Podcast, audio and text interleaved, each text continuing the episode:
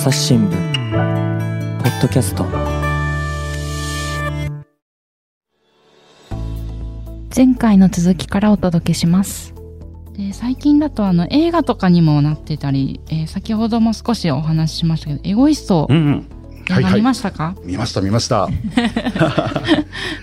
ちょうどこのね差別発言があった頃に上映が始まあ、っそうでしたりしたんです2よね。月でしたっけね。はい鈴木亮平さんとね、うんうん。ちょっと特殊な例なんですけど、その、はい。鈴木亮平さんの役柄になったそのモデルの人、うんまあ、あの原作を書いた人っていうのが僕ちょっと知り合いだったんです。う。ん。なので、まあ 全然そのルックスは鈴木亮平さんとは似ても似つからない。まあこれもルッキズムだっていうふうに言われちゃったらあれなんですけれども、なのにもう、その人そそのものみたいな感じにそれは喋り方とかなんですかね、うん。とか、そのかける、まあネタバレになっちゃうんであんまりあれですけど、はい。かける音楽のセンスだったりとか、あとその二丁目での遊び方、ほけ方 というか、なんか、その彼は、あの、実はもう亡くなってしまったんですが、なんか彼の生き写しみたいな感じに思える瞬間があって、ちょっとこういう考えって特別だなって。うんで、まあ、それは置いといたとしても、あの、なんでしょう。安っぽい言葉ではなく、普遍の愛みたいなものの、うんなんか尊さ、尊さ と残酷さみたいなものを感じてしまってう、んなんかすごいいい意味で見てられなかったというかすごいぐさぐさ突き刺さるものがありましたね。そうですね。この主人公の方も、あの、田舎から出てきて、当時はすごくこう自分のことを隠して生きてたんだけど、うんうんファッション雑誌の編集長として、まあ、ある意味キラキラのこうゲイとして、うんうんうん あの、生きてる中で恋人ができて、はいはい。で、そのパートナーのおお母さんとかも、阿川佐和子さんで出てきて、そね。そのお母さんとの関係とかも描かれていくので、なんていうか恋愛映画と思って私見始めたんですけど、ええええこうそれ以上の、以上のっていうか家族うんとの付き合いとか、えなんかすごく広がりのあるお話だなと思いながら見てましたね。ぐさぐさでしたけどね。本当ですよね。阿川佐和子さんがまたすごいですよね。ほとんど演技未経験でいらっしゃるんですよそうでね。すよね。なんかしばらく、こう、椅子から立てませんでしたね。なんかいろんな、エゴイストっていう言葉を選んだ、その意味であるとか、あと、そうですね、その、経経済の差の恋愛の話であるとかもちょっとは入ってくるじゃないですか。まあ、なんか、どうしたって自分や周りの人たちの人生とこう合わせて見てしまうところがあって、なんかまだ見てない方には絶対見てほしいですよね。そうですね。ちょっとお話飛んじゃいますけど、今経済のことで思い出したのが、えあのー前半、番組の前半の方でそのレズビアンがあまりまだ出てきてませんねっていうお話ありましたけえ。ど、はいはい。この経済格差についてもすごくこう、同じ同性愛者といえど、うん。女性と男性って違うなっていうふうに思うことがあって、やっぱりこの経済ですかね、うん。こう、賃金もらえる額が男女差がええ。ある中で、なかなか女性同士生きていくっていうのが厳しい面がうん男性に比べたら多いのかもしれないなっていうのありますねもう。単純に可処分所得も違うでしょうし、そね。その、まあ、あの、ジッパ人柄げに言うのもあれですけれども、その、総じてというとか、きっと、その、まだからそれは、性的指向以前の問題で、その女性問題でもありますよね。いやー本当あの映画を見ても、同じ、ただただゲイとか一括りに全くできない生まれの状況とか、経済の格差とか、いやー多様で全く、あの、一括りにできないなっていうのを改めて感じさせられましたね。一括りにできないといえばですね、うん。その、アイラの特集を書いてから、まあ、5年、6年か、はい。うんと、LGBT っていうふうに一括りすることの、いかに雑、雑なことかっていうのをすごく感じたんです。はいで、特に T、トランスジェンダーの方々ですよね。うん。その、私もその、えーインタビューでですね、はい。去年か、えーミン・ジヒョンさんという韓国のあの作家さんの、えー僕の狂ったフェミ彼女という本を出されたミン・ジヒョンさんのインタビューをあの、まあ、オンラインで行ったんですけれども、それは高所高実ですが、うんで、そこのインタビューの中でですね、あの、まあ、詳しくは、あの、そのインタビューをご覧いただければいいと思うんですが、あの、トランスジェンダーの排除の実態、まあ、あまりにも生産というか、あの、凄まじい状態になってるっていうことを、改めて知ることになりまして、うん。で、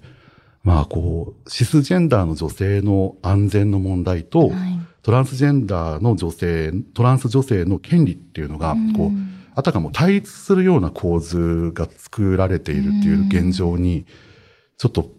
びっくりというか、うんうん。と性的マイ LGBT の一員でありながら、全然、あの、全然というかほとんど関心を持ってこなかったことを猛烈に反省をしまして。う、ん。で、その後こう、ツイッターで、彼女やっぱりその記事についてはいろいろとちょっと炎炎上というかいろんな意見があって、うん。トランスジェンダーの人たちに対して、まあ、ちょっとこう、排除の意見を持つ人たち、まあ、それは女性とも限らなかったんですけど、実は。うんから、あの、いろいろなひ批判ですとか、まあ、ひあの、まあ、中には誹謗みたいなものも来たりして。う、ん。で、僕もちょっといろいろ勉強しますっていうような形でもって、そのまんまになってしまって、到底その、ツイッターの140文字では、ちょっと言い表せないので、えっ、と、今、勉強をしていて、あの、いずれ、いずれかの、あの、ところでもってアウトプットをすべく、今、ちょっと準備をしているところです。うん。確かにこの記事、ちょっと私まだ読めてないんですけど、ええこれに限らず本当トランスジェンダーっていう言葉を出しただけでもなんていうかいろんな、ええうーん。うん特に今ツイッターで多分ひどいと思いますけど、ね。トイレとかお風呂場のええええ安全性の話を持ち出してんくるっていうのが、うん、誹謗中傷のような形で巻き起こってますよね。こう、ゲイの人たちの中でも、その、今まで女性がそれほどまでに、その、えー男性のことをこう怖いっていうふうに思って日々を過ごしているとは知らなかった。なのでっていう文脈でですね、そのトランス排除の方にこう意見を持っていこうとするような人もいたりして、あ、なんかちょっと巧妙なトリックったらあれですけれど、なんかそれって違う問題じゃんっていう。ただ、まあ僕も今勉強中なので、うんちょっとあのーちょっと数勢をもうちょっと見つつ、先ほど申し上げたような先達の方々の、うんと、発信を見見ながら、うん取材を続けていきたいなと思っています。うんはい。そうですね。私もこの問題悩みながら、あんまりまだ発信ちゃんとできてないなと自分自身でも思ってるところで、今日のテーマ同性愛への差別ですけど、えー今、特にトランスジェンダーへのうん差別っていうのが目に見えてひどい状況あるなっていうのはありますようんね。で番組では前、日本女子大が、あの、トランスジェンダー女性を女性として受け入れようということを始めようとしてたので、はいはい。その先生にいろんなその制度をどうやって作ったかとかですね、ええ。やっぱり学内でも議論、えそれこそ賛否いろいろあったらしいんですけど、うんもう何年も積み重ねて、学びながら、あの、一緒の同じ女性、なんて言ってるかな、仲間っていう言葉確か使われてたんですね。ええトランスジェンダー女性も、この女性の仲間として、あの、一緒にこの問題考えていきたいというようなことをおっしゃっていて、すごく力強く感じたところでしたね。仲間ってすごいいい言葉ですね。なんか、うん我が事として捉えるということでもあるでしょうし、そうですね。なんか、やっぱりそのトイレだ、女湯だって出してくる人たちって、実際のトランスの方々に本当にちゃんとお会いしたりとかしてるのかなとか、うん。トランスの方がどう困ってるのか、何に困っていて、ん。どういうような、あの、一日を過ごしているのかとか、うん。そういうようなことって多分、あまり想像が働いてないのかなって、無学な僕が言っているんですけど、なんかあれですよね、やっぱこれって、あの、同じ LGBT でも、その全然わからない分野だっていうことをお伝えするっていうだけでも意義はあったかな。なんかこんなにわからないままで喋っていいのかなって今、うんさっきからちょっと反省モードも 入ってるんですが、ちょっとでもあれですよね、あの、それこそ落とす命がある可能性のある一番危険なあのトピックでもあると思うので、なんかここっていうのは、ここ、それこそ差別はいけないっていう風な強いメッセージを、あの、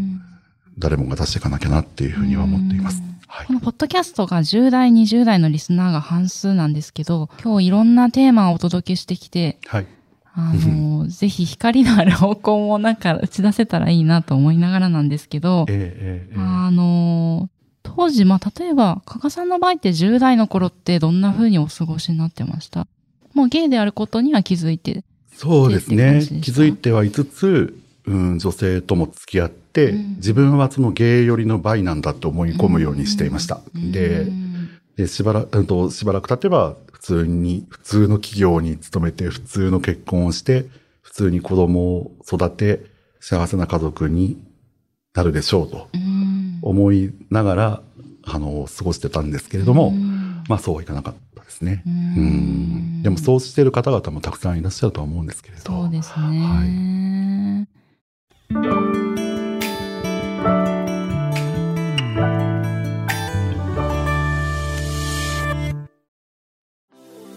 今日のポッドキャスト気になるテーマだったけどネットで調べるにはどうすればいいのかな？知りたいニュースをサクッと調べるなら朝日新聞デジタルで検索会員登録すれば5年分の記事をもっと深く読み込むこともできるよ。指先一つでなるほど広がる。朝日新聞。若い頃の自分とかにはどんな風に声をかけてあげたいですか？そうですね。多分、い今の10代、20代と、僕が10代、うん。20代だった頃ってもう本当に先ほどののお話の通り、そのインターネットのあるなしで、うん。まるっきり違うし、これだけこう、あの、様々な差別発言は、時折、時折、もぐら叩きみたいに出てきはしつつも、その、社会全体としては理解が深まりつつあるし、その、えっと、き婚姻の平等についてね、あの、理解を示してくださる方々もたくさんいらっしゃるから、大人になれば、ん君が昔いた時よりは、あの、ちょっとマシな世界になってるよとは伝えると思いますが、ちょっとそうなんですよ。あの、この、若い頃の自分にどう声をかけたいですかっていう質問を、はい事前に、あの、うん木田さんからいただいていて、はいああ、なんかでももう世界が違うしなっていうふうに思っています。そうですよね。なんかそうですね。ただ、あのー生きづらさを感じている性的マイノリティの方々ってまだ、そうは言ってもね、たくさんいらっしゃると思っていて、と彼らと、彼らの今と僕の昔ではもう全然違うから、その、かけるアドバイスは何にもないんですけど、うん。でも、ただ、一つだけ言いたいのは、い生きてほしいって、うん。うん。生き続けてほしいと思います。うん。生き続ければ、なんでしょう。今辛い思いをしている同じようなことでもって、連帯できる瞬間がいつか訪れるし、で、パートナーが必ずしもできなくたって幸せな人生が待っているかもしれないし、やっぱり、時代が違うから、あの、本当にアドバイスは何もないんですけど、うん。一つだけお願いとして生きてほしいって、うん。それだけは今日お伝えしたいなと思って、うん。こんな無知を晒して、無学を晒して 来ちゃいましたけど、うんお伝えしたいなと思って来ました。ね、本当になんかいろんな方の顔が浮かんで、やっぱり取材してる中でも、ねなんか仲間が亡くなってっていう話をポツポツ聞くんですよね。そうですね僕ももうやっぱり5人ぐらいいますうね。うんん、5人、そうだな。なんか、48、今48歳なんですけど、はいノンケだとして、ノンケっていうのはその異性愛者、男性異性愛者として、その、周りに友達で5人自殺しましたってあんまりいないんじゃないかなって、うん。勝手な、あの、個人的な意見ですけど、思っていて、やっぱりどこかと、どこかその、生きづらさっていうのを、さっきのポイントというか、マイレージというかですね、うん。なんかちりつもでもって、こう、なんか溜まった先になんかそっちに行っちゃうっていうのが、実感としてあるので、うんどうかなんか、なんでしょう。そちらに行かないでほしいなって。うんすいません、なんか、もっとね、なんか、うまいこと言えたらいいんですけど、いや、でも本当に力強くて一番大事なことですよね。ちなみに加賀さん、ちょっとお話が、はいはいあれずれちゃいますけど、なんかこういう嫌なことがあったり、マイレージが減りそうだなって時とかって、うんなんか自分なりのこう、ライフハックというかですね、こういうことをしてあげてますっていうのありますか？そうですね。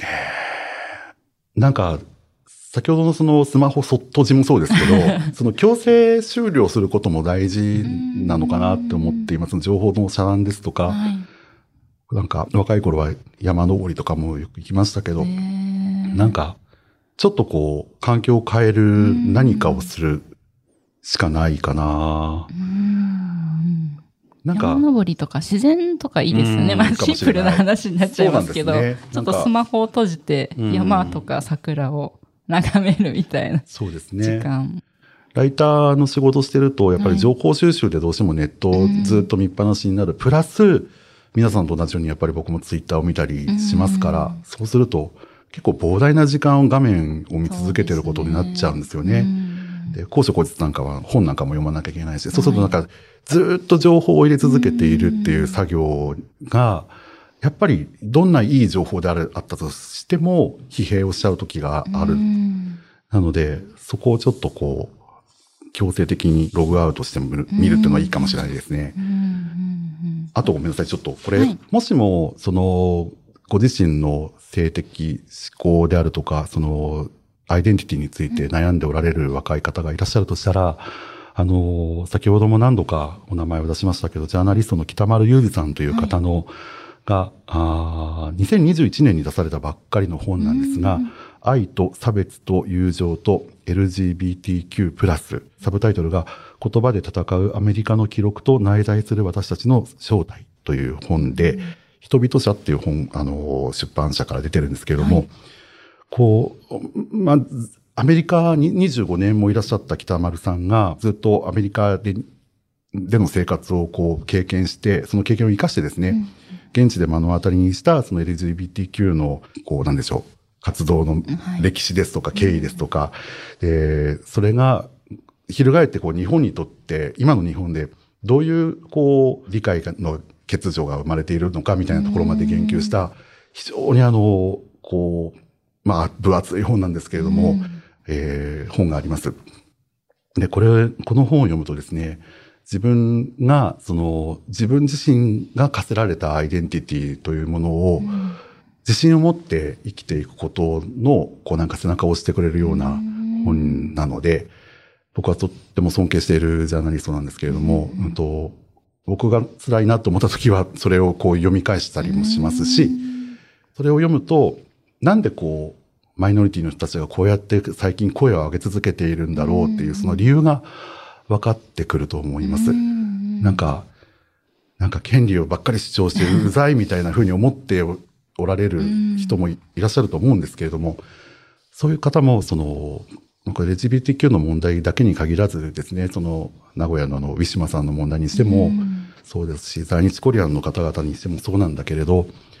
こう、マイノリティの問題というのは、もう翻ってマジョリティの問題なんですよね。マジョリティが解決していかなければならないものもたくさんあって、そこはマイノリティだけではどうにもならないことっていうのもあって、そこをこう、あの、なんでしょう、肯定的に考えていくこうきっかけになる一冊なので、ぜひ、まあ、先ほどあの、ちょっと迷ってる当事者の方が、あの、手に取ってほしいとも言いましたけれども、あの、多くの方にですね、読んでもらえるといいなって思います。ですね。あの、人口比にすると性的マイノリティはまあ数パーセントと言われてるので、多くのこのシスジェンダーとか異性愛者の人も一緒にこの課題に取り組んでくれないと、こう社会がなかなか変わっていかないという面ありますもんね。うん。なんかこう小さいレベルでもいいんですけど、こう周りの当事者ではない方ができる、今すぐできることとかってなんかあったりしますかね？なんか、あまり僕、その提案みたいなことっていうのは、個人的にそんなに好きじゃないっていうのもあるんですけども、僕が心がけているのは、例えば取材などでも、その、奥様はどうですかとか、ご主人はみたいな聞き方は避けるとか、パートナーの方はであるとか、お連れ合いはとか、お連れ合いってね、今の10代、20代の人じゃないでしょうけど、なんか、そういうような、なんでしょう、精査を感じさせないような言葉遣いを文章で書くときもそうですし、会話だったり取材だったりでも使うようにはしています。で、まあそれを、だから皆さんもやってくださいというふうに言うつもりはないですけれども、なんか、奥様はっていうとか、彼女はっていうふうに聞いたことでもって、実はゲイなのにっていう人は、また僕に対して一つちっちゃな嘘をついて喋らなきゃいけないわけですよ。すね。まあ、あの、カミングアウトしない場合はですね。そういう時の、こう、なんでしょう、そのちっちゃな嘘ポイントっていうのを試させないための努力をしたい。うん。なんか、やっぱり自分の発言が誰かを傷つけてるんじゃないかっていう、うん。その危惧は常々持ち続けたいし、うん。なんか、できれば、まあそういう、みんながそういうふうに思っていくことが、なんかあるべき姿なのかなというふうにはうん思います。そうですね。私もこのポッドキャストで話す仕事を始めて1年ぐらいですけど、えね、言葉一つ一つの使い方、まあ、あと取材者としてどんな風に相手に質問を投げかけるかで、え。うんうんうん。それこそあの、えっ、と、エゴイストに出ていた宮沢ひよさんにええ前インタビューしたときに、えその彼女は、みたいな、彼女、なんだ、恋人についてなんか聞かれる言葉で、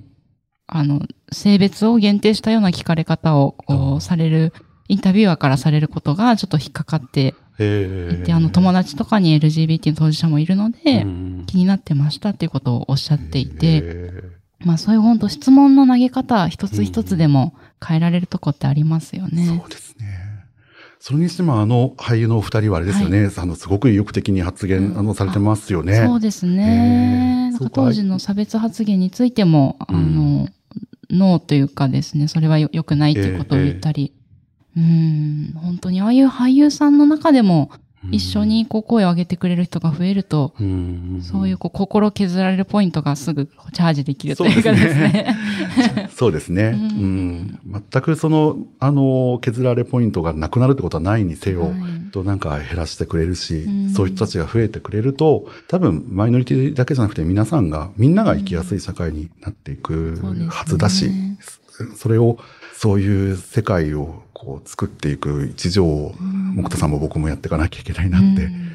思いますね。そうですね。なんか改めて宿題をもらった、あの、時間でしたね。これはやっていかなければとかが、うん、思いましたね。ありがとうございました。こんな話してよかったんでしょうか なんかもう、どうしよう。大丈夫ですか？こんなので。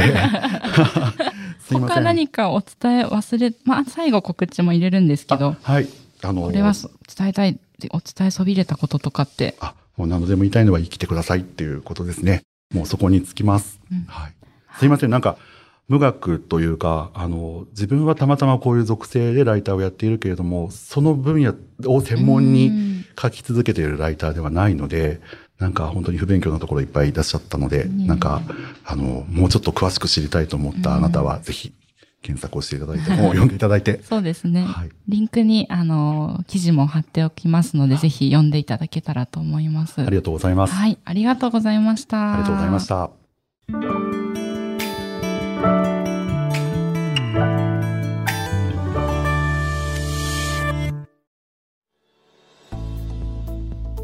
はい、えー本日はフリーライターの加賀直樹さんとお届けしてきました。で加賀さんは、えー、ツイッターでも情報発信されてますよね。はい。します、します。えっ、と、検索するときは、あこれも、まあ、あの、リンクに貼っておきますけれど、助かります。ありがとうございます。はい直樹アンダーバーアンダーバーリバティリバティで。はい。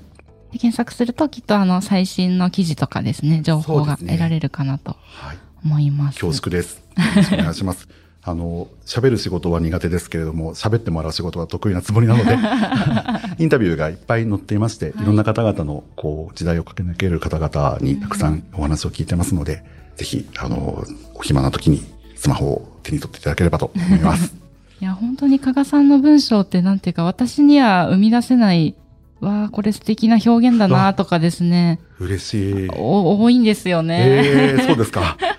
ありがたい。なので、ぜひ皆さん、あの、文章の方も読んで、加賀さんの魅力に触れていただけたらと思います恐。縮です。よはいろしくお願いします。忌憚なきご意見をよろしくお願いします。本日はありがとうございました。どうもありがとうございました。ここで悩みを受け止める電話窓口をご紹介します。寄り添いホットラインは24時間無料で利用できます。クシャルマイノリティ専門の LINE もあります。0120-279-338です。他にチャットで相談できる場所もあります。NPO 法人あなたの居場所、NPO 法人ライフリンク生きづらビットなどです。こちらも概要欄に詳しい情報を載せておきますのでチェックしてみてください。朝日新聞の木田光がお届けしました。それではまたお会いしましょう。